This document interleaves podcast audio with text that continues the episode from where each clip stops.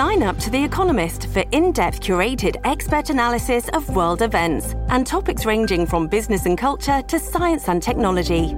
You'll get the weekly digital edition, online only articles, curated newsletters on politics, the markets, science, culture, and China,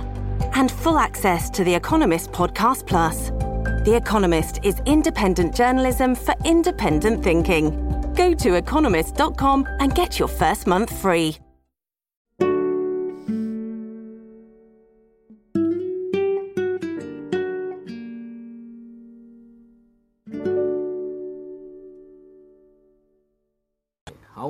那我们就准备开始了哦。你那边准备好了吗？好，那我就开录，对不对？对，你就开录，OK，好吗？好，好，好，OK，开始了哈。OK，好，那这就是这个星期呢，我们的那个国际新闻 DJ Talk 都不会有那个上下课的铃声，那大家稍微习惯一下，因为上下课铃声的机器没在身边。好，那呃，我们就开始了。大家晚，呃，大家啊。呃等一下，重来一次。OK，好，大家好，欢迎大家收听国际新闻 DJ Talk，我是九 L。Hello，大家晚安，我是 Dennis。是，今天的时间是二零二二年的七月十九号。今天帮大家带来的五则新闻分别是：第一则呢，就是我们在聊到啊，就是在整个呃东亚地区。台湾跟中国之间呢，在就是来自呃各方的那个外交角力呢，开始已经发生了哈。到底发生什么事情？待会跟大家来讲。另外一个就是土耳其跟俄罗斯还有联合国呢，开始在讨论要开放这个黑海解运的这样的一个问题哦。为什么呢？因为呃乌克兰的这些小麦没办法运出呃运出这个乌克兰啊，已经造成整个全球的这个粮食危机哦。那这粮食危机该怎么解决？那俄罗斯有没有放呃有愿不愿意让步？然后呢，普丁他心里在打算什么？我们待会跟大家来讲。另外我们要聊到的就是有关于呃拜登的中东行。当然了，中东行的时候呢，包括就是拜登跟呃我们在讲穆罕默德王子啊，这个用 good touch 的这样的一个方式啊，在国际间也引起了很多的一个争议哦。那这当中的话，到底拜登他这次去中东？有没有一些成就？那然后呢？他到底是加分还是减分？那然后他在国际这个外交政治上面，跟他接下来在国内里头啊，他所遭受到的争议到底是怎么样？会接到第四题。第四题呢，要聊到的就是有关于呢，美国民主党跟共和党呢，开始已经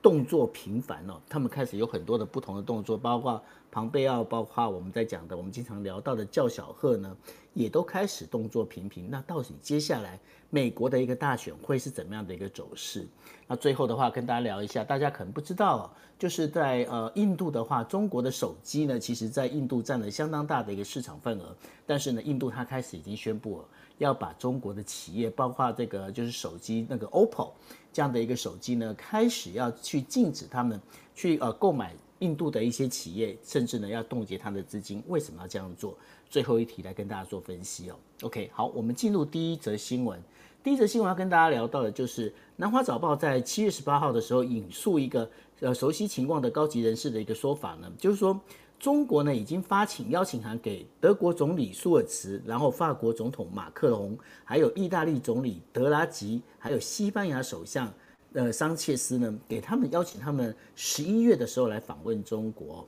那据说呢，这其实是因为呢，在十月份的时候，中国的那个二十呃，中国共产党的这个二十大之后呢，已经邀请这个函呢，表示说，习近平呢，这个在等于说连任第三个任期的这件事情呢，应该是已经很明确了哦。那在做这些事情的同时呢，其实最近的话，包括我们知道的前阵子安倍晋三首相呢被暗杀之后呢，安倍晋三首相一直就在跟欧洲的各国在喊。不要对中国太接近，但是呢，由于乌克兰的这个问题，那这也让就是整个这些欧洲国家又重新在思考，到底要不要去呃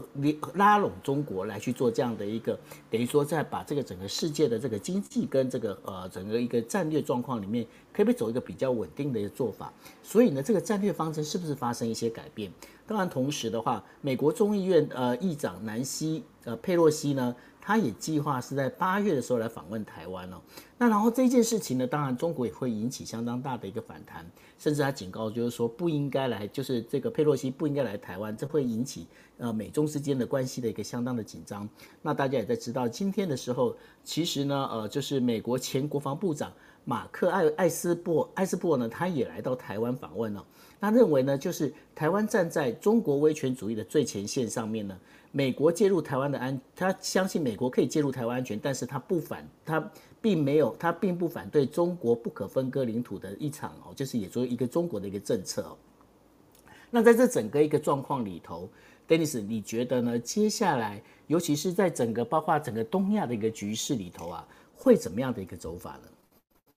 哇，我们这个第一大题讲的好大哦，题目好多，掺了很多，因为我们太久没有聊了嘛。真的真的有蛮久没聊了，所以跟 对大家这个重新回归哦。第一题我们就选的很大，那这一题呢，其实两岸的角包括了这个全球的外交的角力，尤其是中美之间呢，其实最近因为长期因为已经一段时间的乌尔战争，导致全球我们一直在说国际变局很多。先说这个十一月哦，北京当局邀请欧洲的这些主要的国家造访北京这件事情，其实我们从呃很多人都在问说这个动机跟目的到底是什么？我们其实从时间点来可以跟来跟大家来分享哦，为什么选在十一月呢？大家要知道，二十大是在预计是在十月份召开。这一次的二十大最重要的，基本上就是要让习近平顺利的可以过渡到他的第三任的任期。所以可想而知，过顺利过渡到第三任任期之后的十月份之后，十一月马上要上外交舞台哦，邀请这些主要的国家的领导人到北京开会。他的目的当然是习近平在进入第三任之后先打出一张外交牌，那当然会说，大家会说。打这个外交牌不见得一定成功啊，因为欧洲国家不见得完全的就会买单，不见得就会把这个欧中贸欧中之间的贸易投资协定重新签起来。那么他打的盘算，他盘算的是什么呢？我们说，如果北京当局盘算这是一场外交牌的话，成功跟失败，他大概都在算计当中。成功，所谓的成功，就是欧中之间的贸易协定可以重新开启谈判，甚至是有一些进展。那欧中投资协议，如果大家记得的话，在二二零二零年底，也就是梅克尔下台之前，卸任欧盟主轮值主席之前呢，强势的通过。那可是后续我们也知道，欧洲议会啊各方面的反弹，所以现在是暂时搁置的。也就是说，现在十一月的造访。如果习近平可以成功的说服欧洲国家回到非常务实的经济、经济贸往经贸往来的层面来做讨论，那么对习近平来说，他就是一个上任之后的第一张、第一张成功的第一个成功的成绩单。那大家会说，那失败怎么办呢？所谓的失败，就是双方就也是欧洲跟中国没有办法谈成什么样的协议。失败会怎么办？失败呢？再次的去证明哦，中方也可以说，北京当局就可以说，从乌俄战争之后，事实上整个对于中国的这个不尊重，或者是就对于中国的这个偏见呢，还是没有消除，也就是他对国内还是可以打民族情感的牌。所以，我们从这个角度来看呢，稍微的有一点点这个比较比较暗黑面哦，就变成了不论成功跟失败，事实上对于习近平而言，约在这个时间造访北京，都是都对他是有利的。再者，其实北京可能也在盘算，今年到了十一月，如果说乌俄战争还没有一个停火的一个迹象，事实上对全球的经济可能造成的反冲击，我们知道经济制裁嘛，那对于全球经济造成的反冲击，可能欧洲的国家压力也不小，压力山大。所以以外界的局势来说呢，中国可能也在盘算，到了十一月。欧洲的国家假设经济没有复苏，也可能在跟中国的谈判上面会放软姿态哦。所以这是为什么北京会设定要请欧洲的这些主要的领导人在十一月造访。可是我们反过来说，其实中方也是需要欧洲国家的，不是只是欧洲国家需要中国，中国也需要欧洲国家。因为现在我们最近看到的，包括了银行的呆账的事件，中国在澳呃这个。乌俄战争也好，或者是呃受到疫情冲击也好，中国内部本身现在的经济发展呢，也是下修的，所谓的经济成长率也是下修。换句话说，中国习近平在进入第三任之后，他所面对到的国内的经济。姑且不论政治上面的很多的政政治派系的角力可能暗潮汹涌哦，他在经济上面遇到的挑战绝对也不会小的。所以不管怎么说，我们可以去解读为什么要找欧洲的国家领袖赶快的来做一些谈判呢？他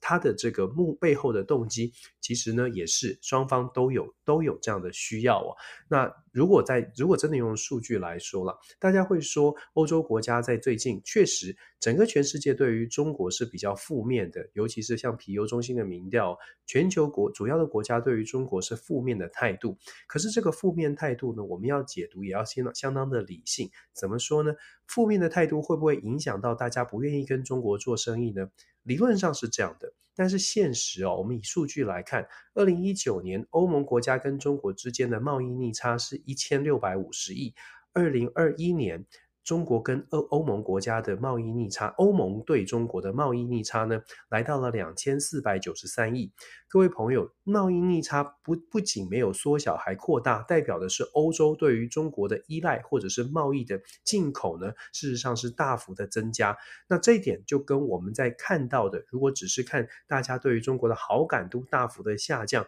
其实就有点就觉得有点怪怪的，就是我不喜欢你，可是我又要跟你做生意哦，有一点背对背拥抱的感觉哦，大概就是现实跟理想的差距就在这里。所以我们为什么会一直说讨厌中国、讨厌北京、讨厌习近平，这是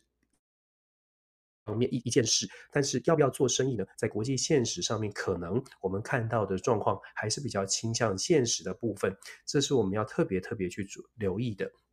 那再者，我们讲到呃所谓的 Nancy Pelosi 要不要访问台湾哦？其实之前大家大家也也都知道，Nancy Pelosi 已经传出来要访问台湾，后来因为她确诊的关系，所以这个行程取消。这一次呢，看起来 Nancy Pelosi 访问台湾的机会是大增。那当然这，这跟美国现在民主党内。尤其是在美国国内的政情，呃，民主党受到的支持度是是非常的摇摇欲坠，有部分的关系。希望可以透过这样的方式呢，也来拉抬一下声势哦。那可是问题是，到底会不会出访呢？我觉得现在变成美中一个在这个呃，好像就是我们说赛局游戏哦，现在真的是用这个这个话题真的是蛮尖锐的，因为中方是马上的跳出来说会造成后果自负。当然，中方的这种这种反应不不意外。现在比较有趣的、值得观察的是，美国的民主党要不要去挑战这个中国？已经说了，说了你们要付出严重的代价。美国到底会不会往后退呢？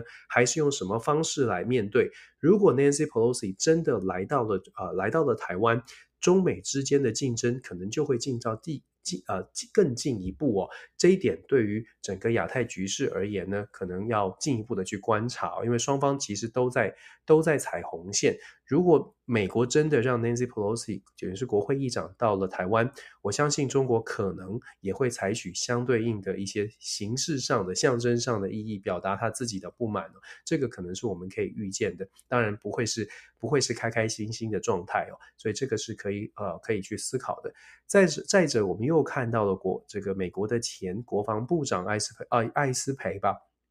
这个呃访访问台湾。这次访问台湾呢，其实他这个新闻我们真的不需要意外。如果长期有听 DJ Talk 的朋友，或者曾经看过我评论的朋友呢，我在去年的时候就说了，美国对台湾要求三件事情。当然那个时候我提的美国要求的三件事哦，当时有一些朋友就说：“哎呀，你你怎么会知道美国要求台湾做什么事情呢？”甚至觉得我好像是怀疑美国对台湾不安好心。那这一次的访问哦，其实他的说话可以让大家反思一下。其实美国一直，这不是说我们说美国有什么不安好心，这事实上是美国国家安全战略当中本来的布局就是如此。包括台湾要呃自卫台湾呐，碉堡台湾。其实对于美国而言，美国一直都认为台湾必须要更强一些。我们不要觉得说这好像是美国要把台湾推上战场，而是美国一直都认为，如果美国要支持，包括要在美国国内得到美国民众的支持，说，诶，要遇到什么台海遇到状况，要来帮助台湾，肯定也是需要至少要展现台湾自己做好了很多的事情。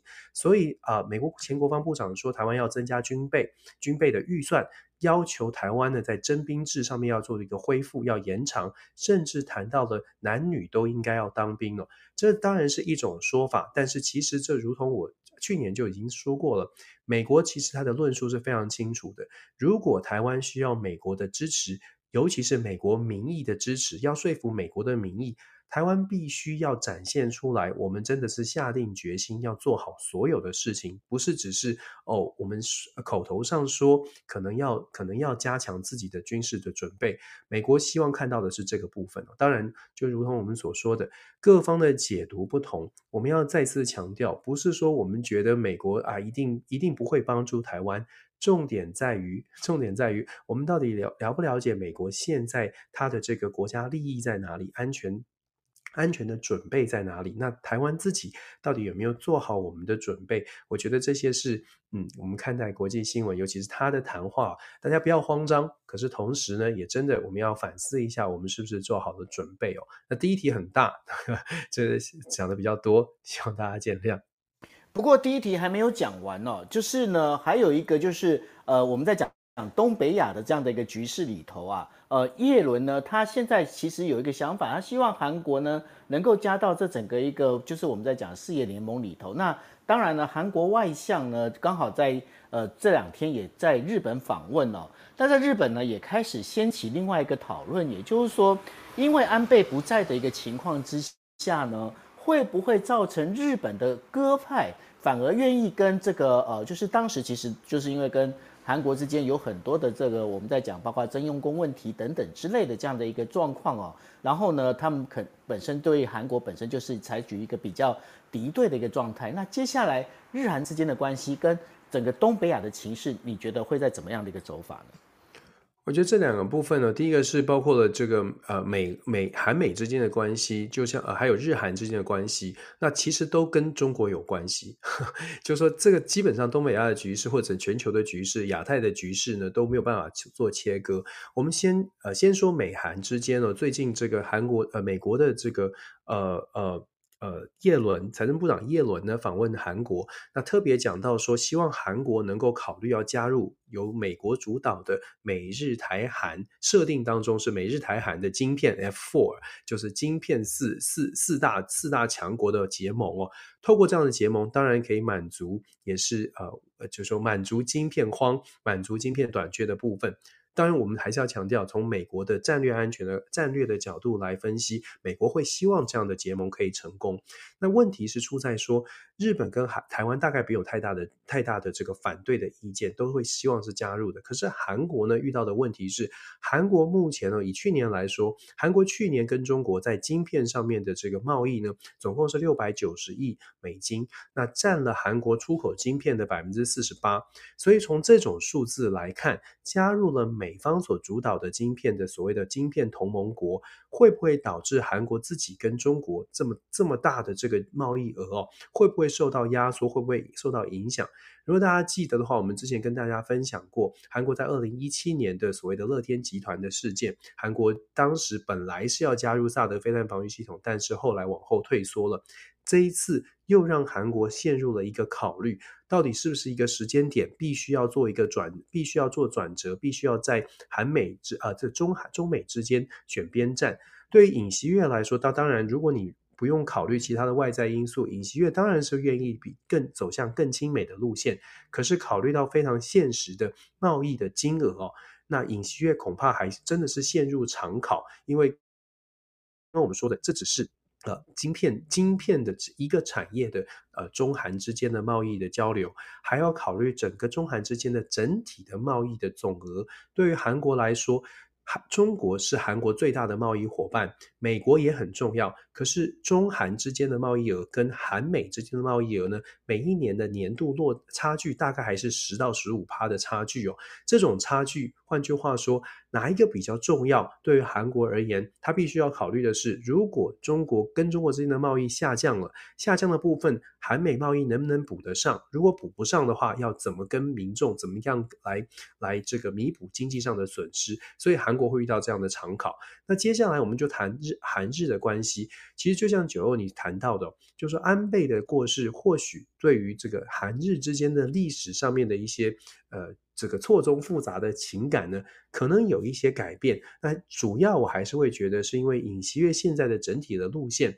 他对于朝鲜的强势，对中国的呃对中国的态度也比较强硬，那希望跟美国走得比较近，而美国希望日本、韩国，我们之前跟大家说过，美国希望日本跟韩国在东北亚扮演左右手。尹锡悦的路线基本上就已经设定了日韩希望可以越走越近，至少要稍微的缓和日韩的关系的这样一个基调啊。只是我们就之前也说过，尹锡悦的部分没有问题，执政党的路线是这样，但是韩国国内到底是不是能够接受？我觉得尹锡悦恐怕还是有蛮多的挑战在国内等着他的。是哦，那所以呢，我们接下来呢，我们就再走第二题哦。那第二题要聊到的就是有关于土耳其跟俄罗斯啊，他们开始在讨论，就是是不是应该要排除黑海禁运这一件事情。因为俄罗斯呢，它封锁黑海呢，使得这个乌克兰港口的这个小麦还有这些粮食出口线路停滞啊。那所以呢，在土耳其，呃，就是土耳其、俄罗斯呢，还有就是乌克兰以及联合国的这个代表哈，他们在十三号的时候呢，就在土耳其的那个首呃最大城市伊斯啊、呃、伊斯坦布尔进行会谈哦。那土耳其的国防部长阿卡尔就表示了，为了要建立呢这个整个安全出口协调基地。还有确保航线的安全呢，最就是在俄罗斯跟呃乌克兰之间呢达成了一个广泛的一个协议。不过细节敲定必须要到下个星期的时候才能够明确。那这样看起来呢，其实是有办法解除目前稍微比较紧张的一个我们，尤其是小麦的这样的一个粮食危机哦。不过另外一点很有意思的一个状况就是说，呃，普丁呢他也再次的飞到了，就是飞出来了，直接跟那个土耳其还有伊朗的总统来见面哦。那当然土耳其在这部分呢，他也提到了有关于这个瑞典跟挪威申请北约的这样的一个事情，是不是应该该应该要先缓动一下哈，先暂时先暂缓一下这件事情，也把它提了出来。但是你有发现一件事情，土耳其在这当中扮演了一个很重要的一个角色，而且呢，这当中还有一个就是伊朗跟俄罗斯之间呢，他们在有关于无人机的上的提供上面呢，也开始有一些协议哦。那接下来整个普丁他的一个战略跟他一个想法到底是什么样的？嗯。这个其实，呃，普丁开始往外走，其实就是一个，就是一个象，就是就有一个象征性的一个传递这样一个讯号出来，就是普丁基本上没有被所谓西方国家的经济制裁给压制住。过去我们一段一段时间都在讲说，史上最强的经济制裁会让普丁绑手绑脚。那普丁才六月底之后就开始出访，而且呢比较积极的去拜访，可能也跟他一样，相对来说是反西方势力的国家哦。在这样的状态之下，第一个传递出来的就是，普丁要传递给世界的是，他目前没有没有没有这个退退缩的可能，也没有退缩的迹象，但是。传递出来出来这个讯号，说自己很强势，但是在谈判桌上有没有出现往后退，或者是稍微温和呢？其实也是有的。就像我们今天分享的这个题目，就是土耳其跟俄罗斯在讨论黑海解运，尤其是针对粮食危机的部分。为什么要讨论黑海解禁呢？七月十三号，他们达成了初步的协议哦。我们表面上看起来好像是说，哎，这个全呃全世界就是好像。遇到了粮食危机，然后要求俄罗斯去做一些改变。可是其实俄罗斯也想要改变，尤其是我们知道之前跟大家讲过，乌俄之间，乌俄两国产出的粮食最主要的出口国是在非洲的国家，而非洲非常多的国家跟俄罗斯是交好的，也就是俄罗斯的好朋友。所以粮食解，粮食解。解呃解除禁运这件事情呢，对俄罗斯而言也是有好处的，所以这件事是有有的谈，而且也看看起来是有露出曙光。那之前大家会说，既然俄罗斯的这个朋友在非洲，然后要帮助非洲，为什么之前要卡关这么久呢？其实跟黑海哦，大家把这个地图拿出来看的话，就会发现黑海是一个很特别的状态，黑海要出来非常不容易，土耳其是唯一一个。各控制着黑海海峡，又叫土耳其海峡的一个国家，也就是土耳其的重要重要性，在这一次的俄乌战争当中特别的凸显。除了在政治上面，他的立场站在这个。俄罗斯跟西方国家之间，另外它在地缘政治上，它也它的地理位置也扮演了一个很重要的角色。因为土耳其钳制了黑海的出海的地方，俄罗斯或许可以控制黑海，但是你要从黑海出去，就要跟俄罗就要跟土耳其进行讨论了。所以土耳其也很聪明，亚多安很聪明，是他在这个事件当中呢，他知道全球的粮食危机很重要，大家都想关注，他也知道美国现在西方国家现在没有办法跟俄罗斯讨论，所以他站在中间。现在就变成了全球全世界就靠着土耳其，看看可以跟俄罗斯谈出什么结果。那过去俄罗斯呢，这段时间一直在封锁，很大一部分的这个俄罗斯的担忧是，如果说他开开设了开启了这个禁运，开设了一个所谓的粮粮食航道。让船可以走粮食航道，就是外国的船可以走粮食航道到奥德萨、到乌克兰现在被俄罗斯占领的这些港口去，呃，去运这些粮食出来哦。俄罗斯本来担心的是，嘿，会不会透过这样子运送，是不只是运粮食出来，也有可能西方国家会不会运一些武器到这个俄罗斯，呃，到乌克兰境内有帮助乌克兰。所以俄罗斯之前是一直纠结在这里，但是现在呢，在多方的考虑之下，再加上土耳其做出保证哦，所以俄罗斯大概可以在这个问题上面解除一些疑虑。那土耳其可以透过这个讨论，它也变成就如同我们所说的，世界上大家都很关注，然后它能够谈成，它可以提升它的国际地位。土耳其在这段时间在乌俄战争当中，真的在国际的地位上面、影响力上面是大幅的提升。我们必须说，亚多安根本不是一个所谓的民主国家的领袖，可是形势比人强，世界必须要靠着土耳其跟俄罗斯沟通。在这种状态之下，土耳其是不断的取得政治外交上面的红利，从之前的芬兰、瑞典加入北约的事件，土耳其从中作梗，取得一些红利，要求芬兰跟瑞典不要去支持土耳其，反对土耳其境内或土耳其边境反对亚多安的人士。当然，我们看到结果是对方要要做出一些让步。土耳其现在跟俄罗斯还有伊朗做的谈判，除了粮食的解禁之外，其实土耳其更要更想要谈的是叙利亚内部的问题。叙利亚什么问题呢？叙利亚的内战哦，政府军有着伊朗跟俄罗斯的支持，而土耳其呢要攻打的是叙利亚境内。他们认为躲在叙利亚境内的库德族，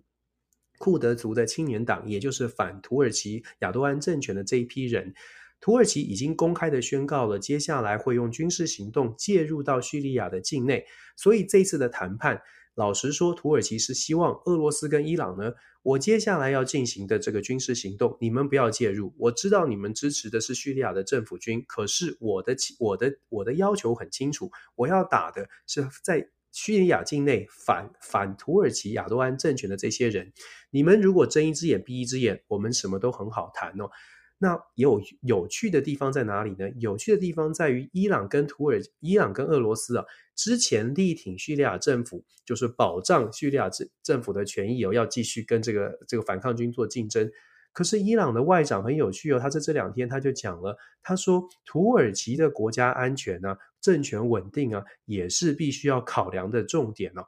当然，言辞会有一些反复，可是有这样的讯号传出来，可以想象土耳其、伊朗跟俄罗斯这一次的谈判很有可能会让土耳其从中获得一些利益。那朋友可能会说，土耳其干嘛一定要打叙利亚境内的土耳这个库德族人呢？其实现在土耳其遇到了一个大麻烦，是通货膨胀。我们说美国的通货膨胀九点一，消费者物价指数，然后通货膨胀八以上，大家都哀哀叫了。土耳其现在的通货膨胀，今时今日的通货膨胀超过百分之七十，现在是昨天我确认的数字，看起来是七百分之七十三点八，这是相当惊人的。可以想象的是，土耳其境内对于亚多安一定有很多的不满。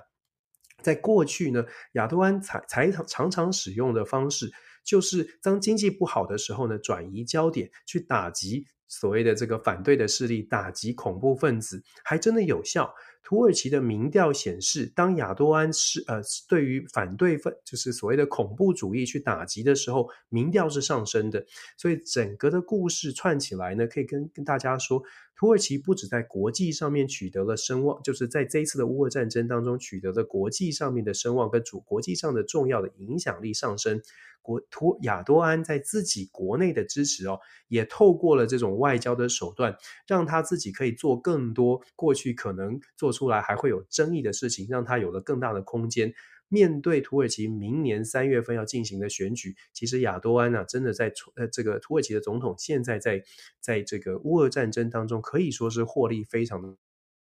多。所以，我们只我们讨论所谓的粮食危机，你会看到乌俄战争接连连呃延。联动影响的国际局势，尤其是周边国家哦。如果你很聪明的话，你看土耳其它如何操作？那整个乌俄战争，大家到底有没有继续在关心乌俄战场上面目前还受到冲击的俄呃这个乌克兰的民众呢？老实说，以现在国际新闻的这个排版顺序，大家已经看得出来，大概重点到底还是不是在乌克帮助乌克兰的人民，好像有一点点不太一样哦。这也是我们常常在说的国际政治的现实，可能我们要特别的理性去思考。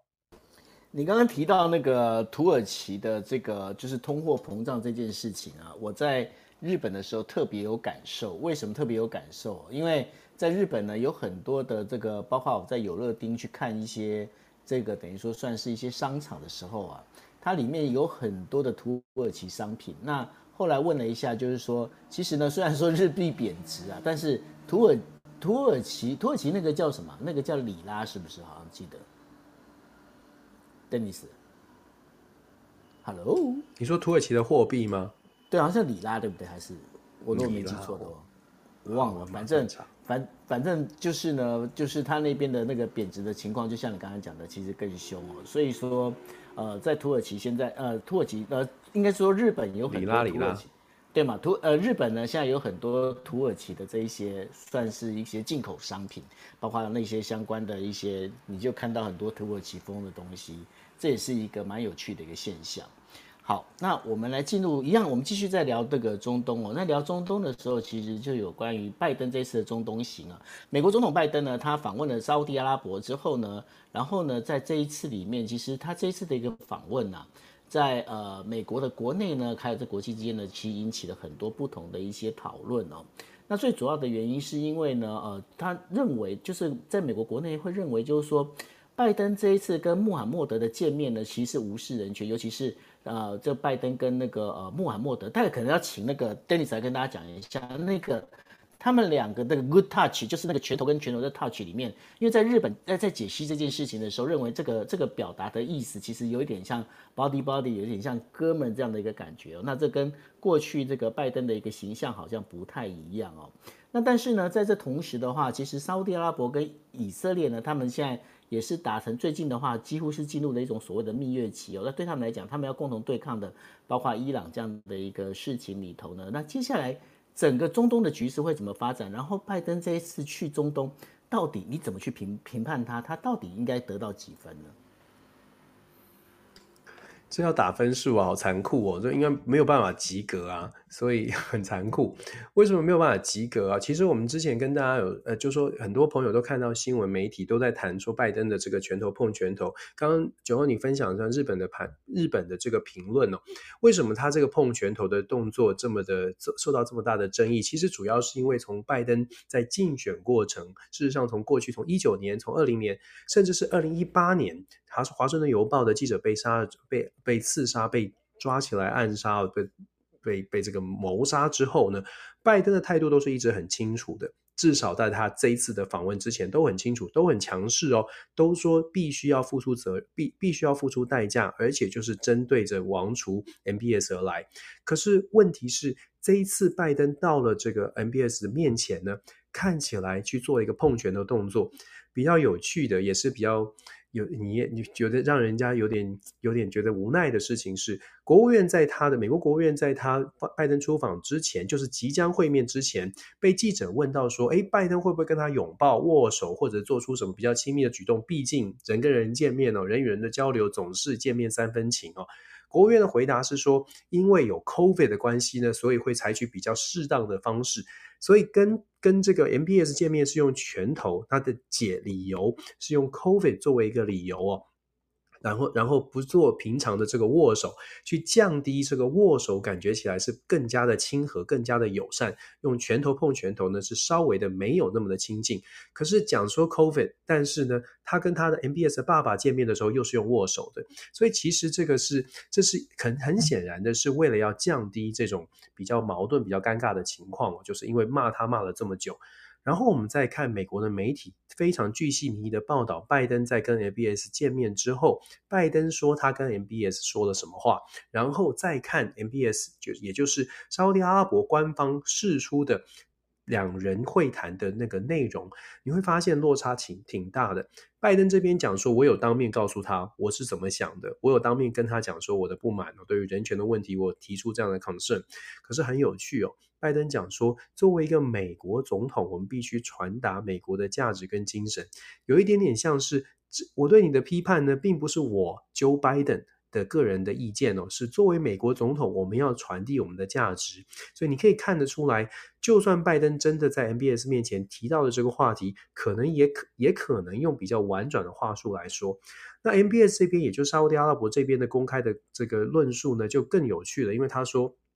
高级官员，沙特阿拉伯高级官员说，在会谈当中呢，没有听没有听到拜登总统有说任何关于人权的这个问题哦，所以各说各话，到底谁谁说的谁说的是真的？拜登到底有没有很强力的去表达？其实这有点像是罗生门。但是不管拜登有没有表达。老实说，美国人民，尤其是民主党的支持者，对于拜登要去见这个他口中的这个人权的伤害者，已经有很大很大的反感了。尤其是一直以来支持要真相、要调查真相的。那事实上，美国政府也公布的真相，就是 MBS 可能就是幕后的主谋，不管沙地阿拉伯怎么说。所以，其实呢，拜登这次的访问，为什么这么争议还要去？我们也可以想象，原因就只有一个，就是要希望沙乌地阿拉伯可以透过这样的访谈访问，可以增增加石油的产量，然后来降低全球的油价，来抑制所谓的通货膨胀。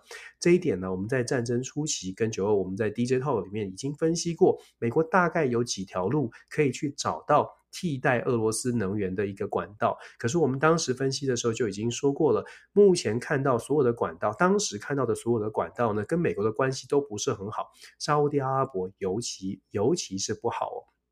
可是拜登的拜登的访问，很显然呢是没有办法一定得做的事情。所以这次拜登中东行呢，访问了沙乌地阿拉伯，谈出来的拜登是很乐观的说：“哎，我们就看吧，我们已经表达了我们的立场，要看什么呢？看八月三号。”八月三号，沙乌地阿拉伯以及 OPEC 石油输出国家组织加上俄罗斯的 OPEC Plus，他们会有一个会议。那这个会议呢，就会去决定到底要不要增产。那如果增产的话，增增产的话呢，可以说拜登就是在外交上面至少说服了 MBS 或说服了沙乌地阿拉伯。可是反之，如果沙乌地阿拉伯并没有带领大家一起增产的话，或许就更加的强调，更加的凸显了，就是美国对于中东国家的影响力啊，真的是相当的有限哦。那也就是说，这次拜登的中东行，至少在沙乌地阿拉伯这边，他。如呃，成绩单可能八月三号才能算是完全的公布，可是现在在美国国内所造成的反呃这个等于是反效果哦，倒是让拜登觉得呃，倒是让拜登可能要可能要花点时间来去做跟自己的支持者去解释人权的问题，到底现在民主党还重不重视，拜登还重不重视？那至于这次中东行呢，为了要避免让大家觉得。总统到美到沙乌地阿拉伯只啊到中东只是为了谈油价，只是为了要救经济，所以特别安排了以色列还拜访以色列跟巴勒斯坦。那为什么我说特别安排？因为按照按照往例。如果美国总统真的要去以色列，真的要到中东国呃中东国家去解决所谓的以巴的冲突呢？事实上，四十八小时不到的时间是不可能的，因为通常都会安排正式的会议，而且是呃冗长细节的会谈。所以，拜登这一次四十八小时之内旋风过境以色列跟巴勒斯坦，我的。解读就是要做一个象征性的，美国还是在乎中东的，美国跟以色列的关系还是友好的，可是细节呢很清楚，达不到什么成效。更更有呃，更让大家知道的是。以色列目前的状况是处于一个看守内阁的情况，十一月要进行大选，前总理 Bennett 已经辞职了，现在的拉皮德是一个 interim，就是代理的过渡时期的总理，他确实有可能接任总理，问题是十一月的大选之后才知道谁是下一任的以色列领导人，那过渡时期那就更不可能谈成什么样的协议哦，这也是为什么我们说。拜登在这次的中东行呢，前面两天四十八小时比较像是作为一个表演性质的，先去做拜访，避免让大家觉得总统只是单纯单纯飞到沙乌地阿拉伯去拜托别人增产，这样子就更面子上可能会更挂不住哦。所以整体来说，拜登中东行大家没有看好，事前没有看好。过程当中呢，也没有有让人惊艳的。经验的论述，那结局呢？恐怕对于拜登或者是整个外美国的外交团队，呃，整个的过程哦，看起来可能也没有呃恐恐怕也没有办法做到呃什么样的加分的作用。相反的，很有可能在八月三号之后呢，反而让拜登觉得呃让拜登呃或者是让美国感觉到更加的受伤。当然，我们也希望。沙乌地阿拉伯在重新思考全球的考虑，全球不止考虑美国，希望沙乌地阿拉伯可以可以调可以考虑一下，让这个全球的油价稍微低一点，毕竟这跟全球的物价是有关系的。对啊，因为说到全球物价，在美国应该上个星期这整个物价已经上升了大概是九趴哈。那这整个一个状况里头的话，当然就是联准会呢继续的加息哦。那加息的状况呢，就也就是让这整个一个通货膨胀，希望能够把它整个样压抑下来哦。但是有没有办法做这件事情呢？现在在美国国内，其实大家最关心的已经不是国际问题，而是所谓的这个物价飙涨的这样的一个问题。然后包括还有一些能源危机哦。那这也是为什么呢？拜登他必须要跑到。这个呃中东去呢做这样的一个谈油价的这件事情，但是是一样的，因为在这整个没有呃内政没有办法搞定的一个状况之下，这也使得呢日呃美国的这个民主党还有共和党呢开始很多的动作频繁哦，包括我们在常常我们在 DJ Talk 里面的一个老朋友啊叫小贺，他开始也有一些动作了，诶，我觉得这个还蛮有趣的，可能待会要请 Dennis 来跟大家说一下。那另外的话，共和党的庞佩奥呢？他现在也开始有一些动作出现了。接下来在下一任的一个我们在讲美国总统选举里头的话，到底谁会出现呢？Dennis，你是说谁会当选吗？没有谁，就两党谁会出来？到现在谈当选还有点太早吧？太早太早。但是可以预期的是，民主党一定不会选得太太轻松哦。现在看起来，其中选举，我相信不用什么专家学者分析，大家都可以理解，其中选举大概民主党。应该会选的不太，真的不太好。那共和党现在声势很高涨哦，那当然跟整个的经济的状况，还有整个拜登政府的执政是有关系的。最新的民调，CNN 算是比较亲近民主党的，可是最新的民调从 CNN 做出来的，拜登的支持度现在现在大概是百分之三十七、三十八。这我说了，亲近民主党的做出来的稍微高一点呢，因为有一些民调已经做到拜登剩下百分之三十二、三十三。那再者呢，从这个 CNN 的民调当中，要让美国的呃，民主党非常担心的，恐怕是全美国人民对于整个国家的未来方向哦，抱持乐观期待的，呃，已经只剩下百分之二十几，来到了二零零九年以来的最低点。然后在对于美国的经济表现有乐观期待的，是降到了二零一一年以来的最低点。百分之五十一，仅有仅仅只有百分之五十一的民主党人、民主党支持者相信拜登在经济上面呢还有办法可以来挽救经济。超过七成五以上的美国民众觉得现在的国家走在错误的方向上。这些数字都一一的在打击现在对于拜登总统的信心。现在的民主党也是因为这样的一个实际的数字跟感受啊，所以民主党内的一些呃政治人物呢，也开始纷纷的，我们不说跳船，而是纷纷开始规划自己未来的路哦。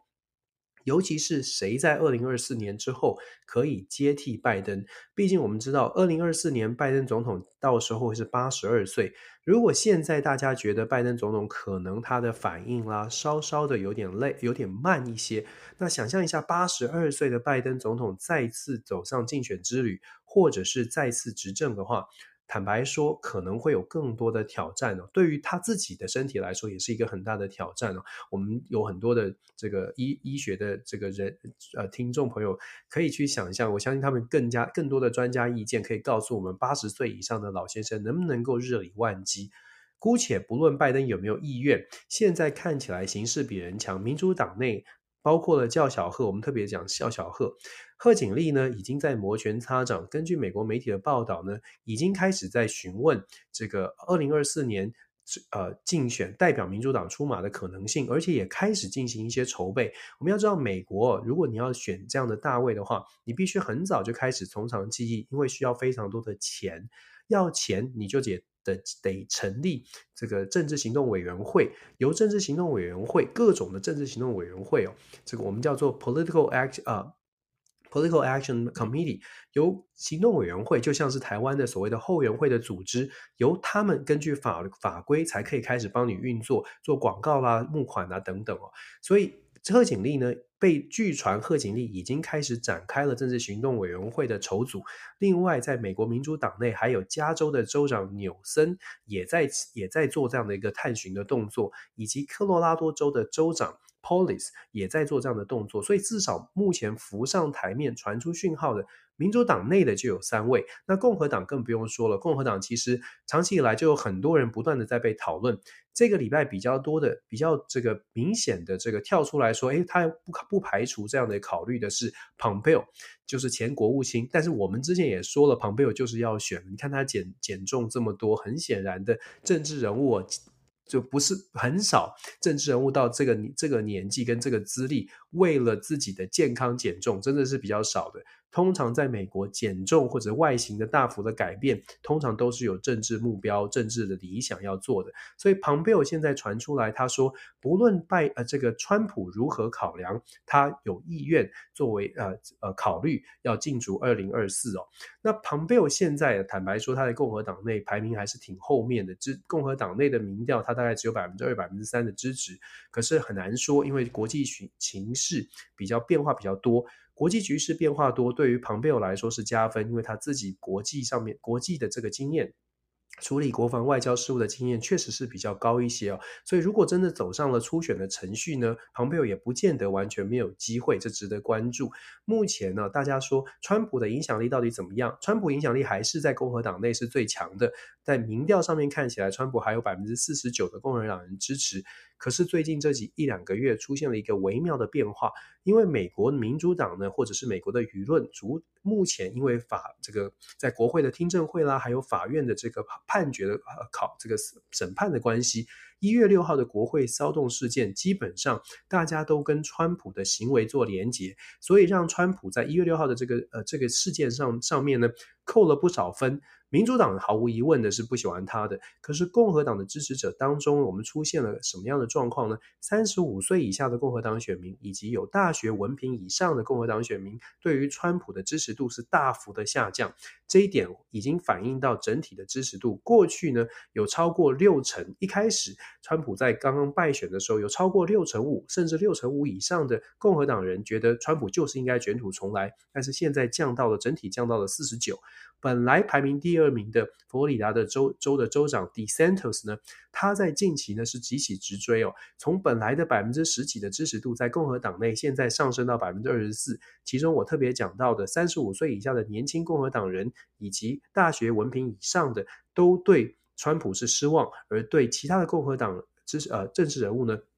有比较高的期望。所以如果我们现在去分析。呃，二零二二年其中选举啊，民主党可能会选的不好。二零二四年现在看起来呢，共和党内是不是川普也还没有一定哦。尤其是拜登总统现在的这个执政，已经有越来越多的美国民众，或者是说美国的舆论在讨论的是。年纪太大，七十岁以上的政治人物到底能不能够升任美国总统一职，已经出现了一些讨论。如果从二零二二年开始讨论，大家可以想象这个效应会发酵的，年龄效应发酵，对于川普而言绝对不会是好事。所以，我们说明年大概到二零二三年的年中，大呃应该啊，所有的共民主共和党的人士是。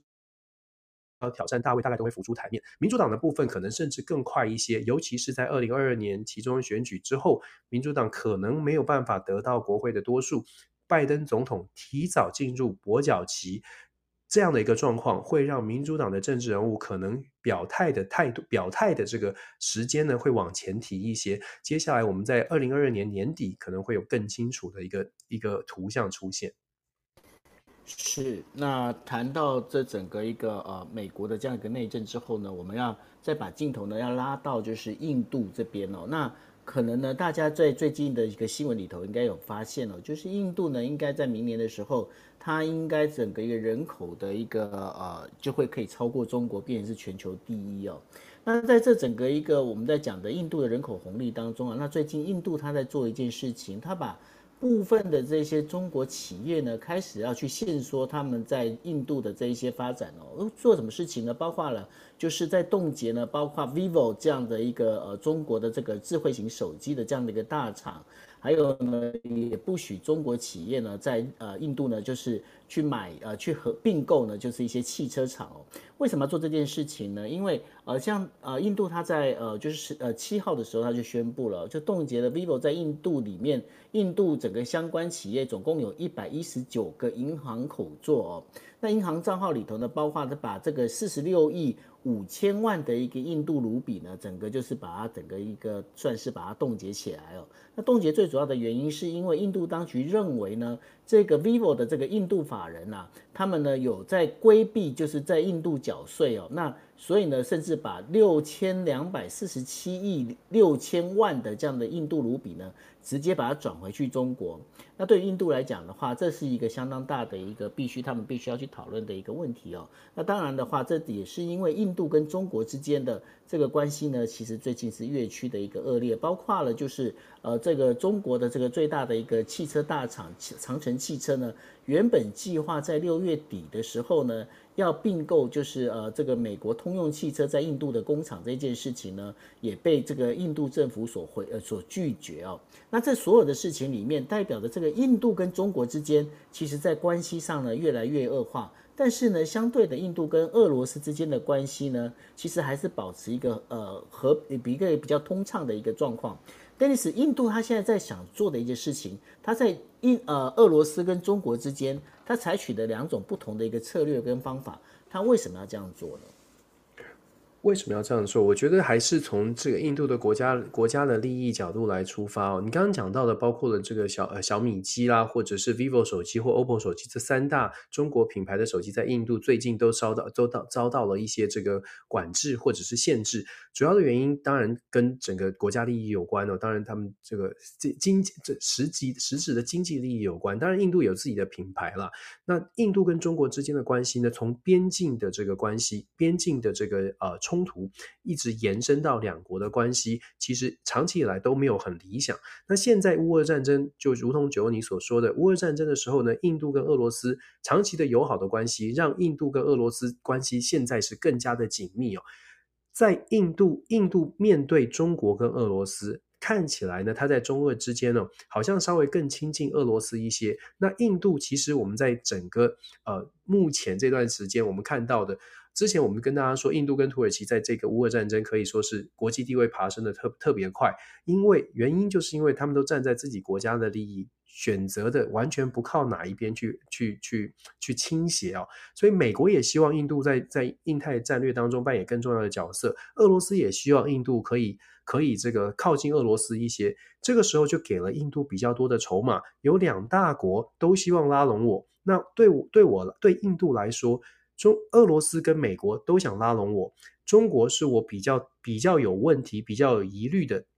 竞争对手。我有了两大国的帮忙，对于中国的态度稍微的可以强势一些些。那至少说在谈判桌上可以多一点筹码，因为他也展现给中国看，我有美国，我有俄罗斯，你现在对我的态度可能要更加的呃，可能要调整一些，要相互尊重一些哦。我觉得这是印度的策略上的运用哦，因为他跟俄。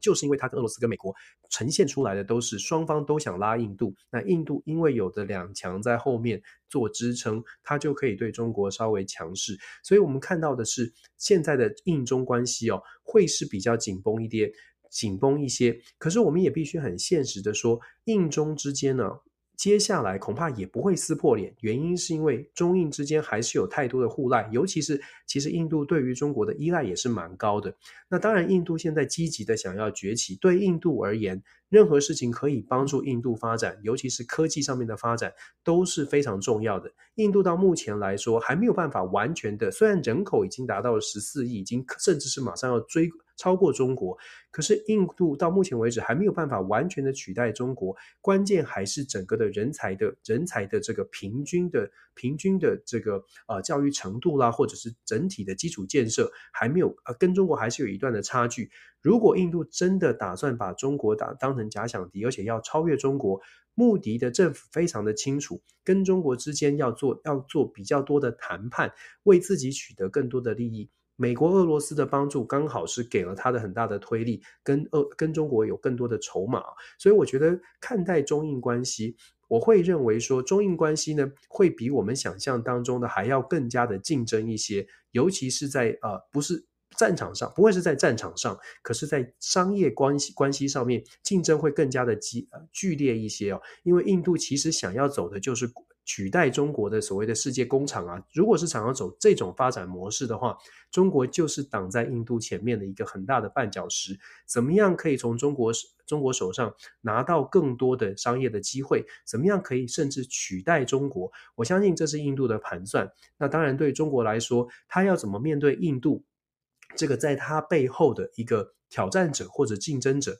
中国恐恐怕不只是要面对这个。美国的压力哦，其实印度也是虎视眈眈哦，所以其实北京当局，你说你说他好像呃这个这个呃在国际舞台上面，他有很多的很多的策略，其实他的挑战是真的很多，他也必须要谨慎面对才行。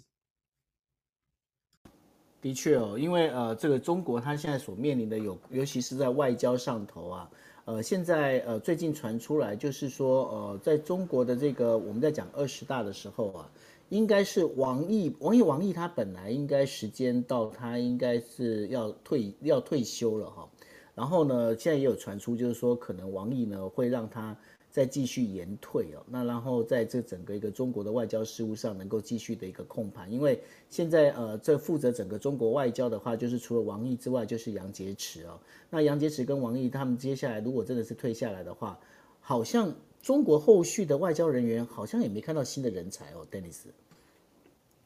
也是一样出现断层啊，所以再加上这个，除非战狼战狼赵立坚。